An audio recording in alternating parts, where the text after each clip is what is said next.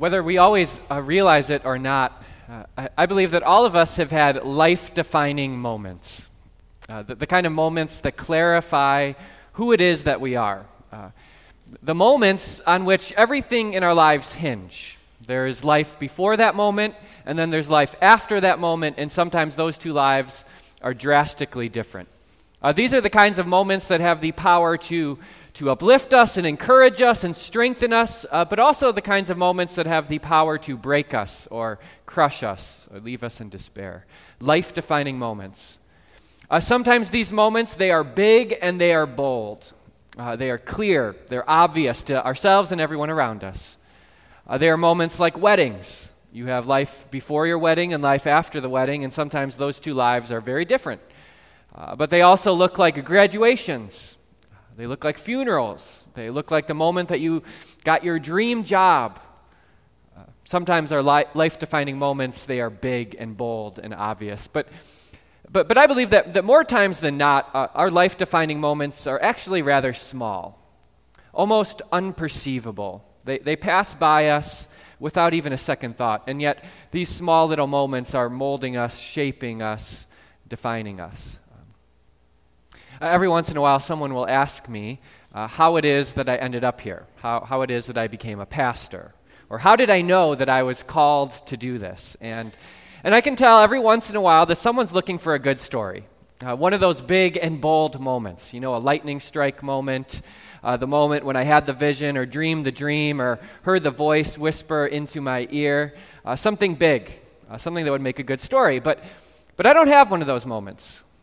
Instead, what I have is, is probably more likely, like many of you, a, a series, a string of small little moments that have made me who I am. I, I don't have the lightning strike. I, I don't have anything that makes for a good story. But I'll tell you one anyway. Uh, this, this is just one of those small little moments, almost unperceivable, but a, a, series of moments that has made me who I am. And, and, it began when I was 18 years old. I was fresh out of high school, uh, barely my diploma in hand. I was ready to, ready to go off to Concordia University when someone from church asked me to teach a Bible class. Almost like a, a Sunday school class to fourth and fifth grade students, uh, but it was held on Wednesday nights, a pre confirmation class. And at the time when the woman asked me, I had no idea what that meant. I had no idea how to work with kids. I had no idea how to teach. Didn't really even know too much about the Bible, but for some reason I said yes. Um, Now, I would like to tell you that that is when the lightning bolt struck and I had the vision and the dream, that that's when everything clicked and, and my life was defined. I, I, would love to tell you that I walked into the class that first day to the cheers and applause of the kids, and, and their hearts were melted and hearts were turned, and we were baptizing people during breaks, uh, but that is not the case at all. In fact, for the two years that I taught that class, it was nothing but drudgery. Uh, to be honest, I dreaded going to that class each week. I, I, didn't know what I was doing. I, I didn't know how to teach. I didn't know how to get things across to the kids. And, and the kids, I, I don't think very much appreciated me. And, and the class was rowdy. Uh, I remember there's this one student, he was always causing trouble, cursing. He, he was able to find the most mild mannered, quiet children and even get them to become totally obnoxious. It, it was a nightmare.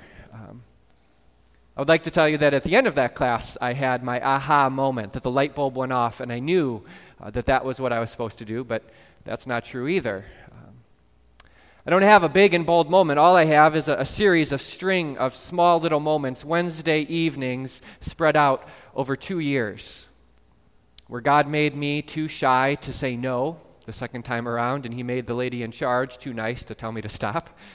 Um, but for two years, God was shaping me, molding me, teaching me lessons about humility, uh, telling me that it's, uh, it's not about the applause or the accolades, that sometimes ministry is really hard and, quite honestly, not very much fun. And He was molding me, shaping me, reminding me that it's not about me, it's about Him and what He wanted to tell those students. Small little moments. I, I think for many of us, these are the moments that define us.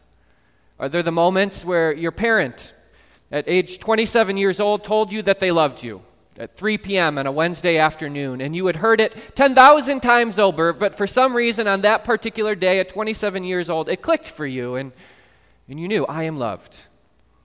Or it happened when you were a child and, and the bully pushed you down at the playground and you didn't think about it at the time, but you just got right back up, and that moment defined you. You are strong. Or, or, or, or maybe, maybe it happened uh, when you were in grade school and you were failing the remedial math class and things just weren't going well, but you became determined, you set your mind to it, you worked hard, and by the end of the year, you ended up with a, a B minus or a C plus. But that defined you. You can do it if you set your mind to it.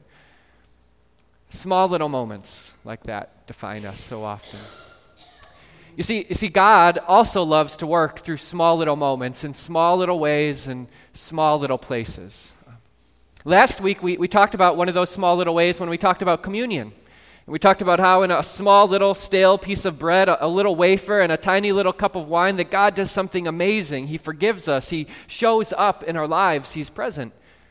We know that sometimes God works through nothing but small little words written on a page in our Bibles or spoken out of the mouth of some guy that you call pastor, words sung in stumbling voices and hymns. And today we're going to see that God works through another small little way, uh, through a bowl full of water and a promise baptism. Now, as small as this moment is, there are times when we, we try to dress it up, don't we? We try to make it feel much bigger than it is. We wear our finest suits. If we're baptizing our babies, we, we put them in expensive gowns, we throw parties, we, we bake cakes, we light candles, but when you get right down to it, all that we have is a bowl full of water and a promise. Uh, but, but in that moment, in the moment of baptism, in the time that it takes for someone to splash water on you and say, In the name of the Father, Son, and Holy Spirit, our lives, both here and now and into eternity, are defined. Things change for us. God does something real. Uh, but don't take my word for it. Instead, I'd, I'd, like for us to look this morning at God's word. Uh, we heard this reading uh, for today uh, in our second reading, Acts chapter 2. Uh, to give you a little background on this, uh, the apostle disciple Peter has just preached a sermon, one of those sermons that every pastor would love to preach. A really home run, knock it out of the park kind of sermon. We, we hear it was so good that the crowd he was preaching to, their, their hearts were cut, and, and they cry out, they say, well, well, what do we do now? And this is what God tells them through Peter God says, Repent and be baptized. I, think that's important how God says that. He doesn't say, Repent and go baptize yourself, as if baptism were an act that you did. Uh, no, we, we see throughout Scripture that baptism is something that is not that you do, but that is done to you and for you. It's not primarily a ritual you perform or a profession you make, it's primarily a gift that is given to you. It is grace poured out to you. It is done to you and for you by God. And so he says, Repent and be baptized. And then he reminds us who it is for. He says, Repent and be baptized, every one of you. And not just people who happen to have been born in the right country or into the right family, who have the right bloodlines, uh, not just people who look the part or act the part or are deserving of it, not just people who are the right age. He says, Repent and be baptized. This is a gift for every one of you. Repent and be baptized, every one of you, in the name of Jesus Christ. Uh, sometimes when we speak about baptism, we talk about uh, how it is a moment when we are brought into God's family. And one of the reasons we speak that way is because in baptism, we have the name of Jesus placed onto us. It's like we are receiving for the first time the family name as we are adopted into his family. Uh, we are his now. We belong to Jesus. We are his children. Uh, we are part of God's family, and everything that, that belongs to Jesus now also belongs to us because we're brothers and sisters. We're sons and daughters of Christ. So he says, Repent and be baptized, receive the gift. Who, every one of you, in the name of Jesus Christ, you're a part of his family now. Why? For the forgiveness of sins. And this is kind of the core of the gift. We're forgiven, not just reminded of forgiveness, but actually forgiven. Now, like we talked about last week in communion, with communion, we said we receive actual, tangible forgiveness. But we also said that at this altar, within the perimeter of that railing on, on the first and third Sundays, that's not the only place that you receive forgiveness, that God gives it abundantly. And today we see one of those other places that God actually forgives us. So that when we wonder, Am I forgiven? Who am I? We can know and rest assured uh, I'm a baptized child of God. I have been forgiven. That forgiveness is real. So God says, Repent and be baptized, every one of you, in the name of Jesus Christ for the forgiveness of sins. And, and as if that weren't enough, and of course it would be, we would all, I think, be content with that to receive the name of Jesus, to, to receive this gift, to have his name placed on us, to be forgiven. But we have an abundant God, and he says, and and you will receive the gift of the holy spirit god now in that small little moment now god lives inside of you your body is his temple. He dwells within you, so that wherever you go, you're never alone. You have the living and active God right there with you, the Holy Spirit pointing you to Jesus, creating and sustaining faith. Repent and be baptized, every one of you, in the name of Jesus Christ for the forgiveness of sins. And if that weren't enough, you will receive the Holy Spirit. And then to hit it home one last time, who needs this gift and who the gift is for, God says the promise is for you. For you. If you've been baptized, know that everything up here has been given to you. That's His promise. You've been washed clean. You've been given a gift. You bear His name. You're a part of His family. He's welcomed you in. You have the Holy Spirit living in you. It's for you. It's for your children. It's for all who are far off. And of course, that's all of us. Apart from Jesus, we are far from him, but in baptism, he draws us near. This is a gift for everyone for rich and for poor, for foolish and for, for the wise, uh, for young and for old. This is a gift for everyone. Do, do you see there how life changing that moment of baptism is?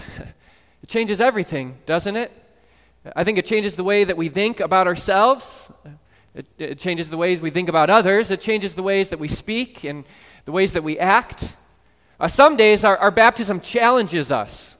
As we go out into the world, that challenges us. We have to, to remember I'm a baptized child of God. I don't think like that. Or I'm a baptized child of Jesus. I don't, I don't do those kinds of things. I don't speak that way. I don't gossip. Some days our, our, baptism challenges us to, to live up to who we are, to, to live out that identity. Other days, our, our baptism is this amazing comfort on the days we've messed up, we've fallen short, we've hurt someone, or we have been hurt, our baptism reminds us that, that those moments don't define us. The moments of our sin, the moments of our hurt, that's not who we are. We are baptized children of Jesus, an identity that can never be taken away from us. The gifts that He give, gives there are yours forever. You see, the truth is that our lives are filled with moments, aren't they? Moments that could so easily define us. Uh, there's the moment that the spouse left us. And we might be tempted to think that that is who we are. We are unlovable. But, but then we remember no, I've been baptized. I'm God's child. I'm forgiven and washed clean. Or, or there's the moment that we lost our dream job and we're, we're tempted to think that way and define ourselves by that and, and to believe that, that I'm worthless. I have nothing to offer. No one wants me. But no, we're baptized children of God. Or tempted to, to, remember that moment when we really hurt someone we loved. We said some things that, that we wish we could take back, but we can't, and we're tempted to think that that's who I am. I'm a sinner. I mess up. I keep doing it. I can't stop. But, but then we remember I'm a baptized child of God. Other times we're, we're tempted to look to our positive moments, to the trophies on the wall, the plaques that we have, the letters before our name, or the degrees that we've earned, and to think that's who I am. Uh, I'm pretty great. People must love me. But but you see, God doesn't define you by any of those moments, either the good or the bad. When your God looks at you, what he sees is his baptized child, washed clean, made holy, someone who bears his name, who's been adopted. He sees uh, his temple of the Holy Spirit completely forgiven and washed clean. That's who you are. That's the moment of your making you and I, we're tempted to look to so many different moments in our lives. We're looking for the big and the bold and the obvious. Uh, meanwhile, in all of our looking and searching and hoping for the big, God comes to us in the small, and He makes us who we are. You are His baptized child. In Jesus' name, amen.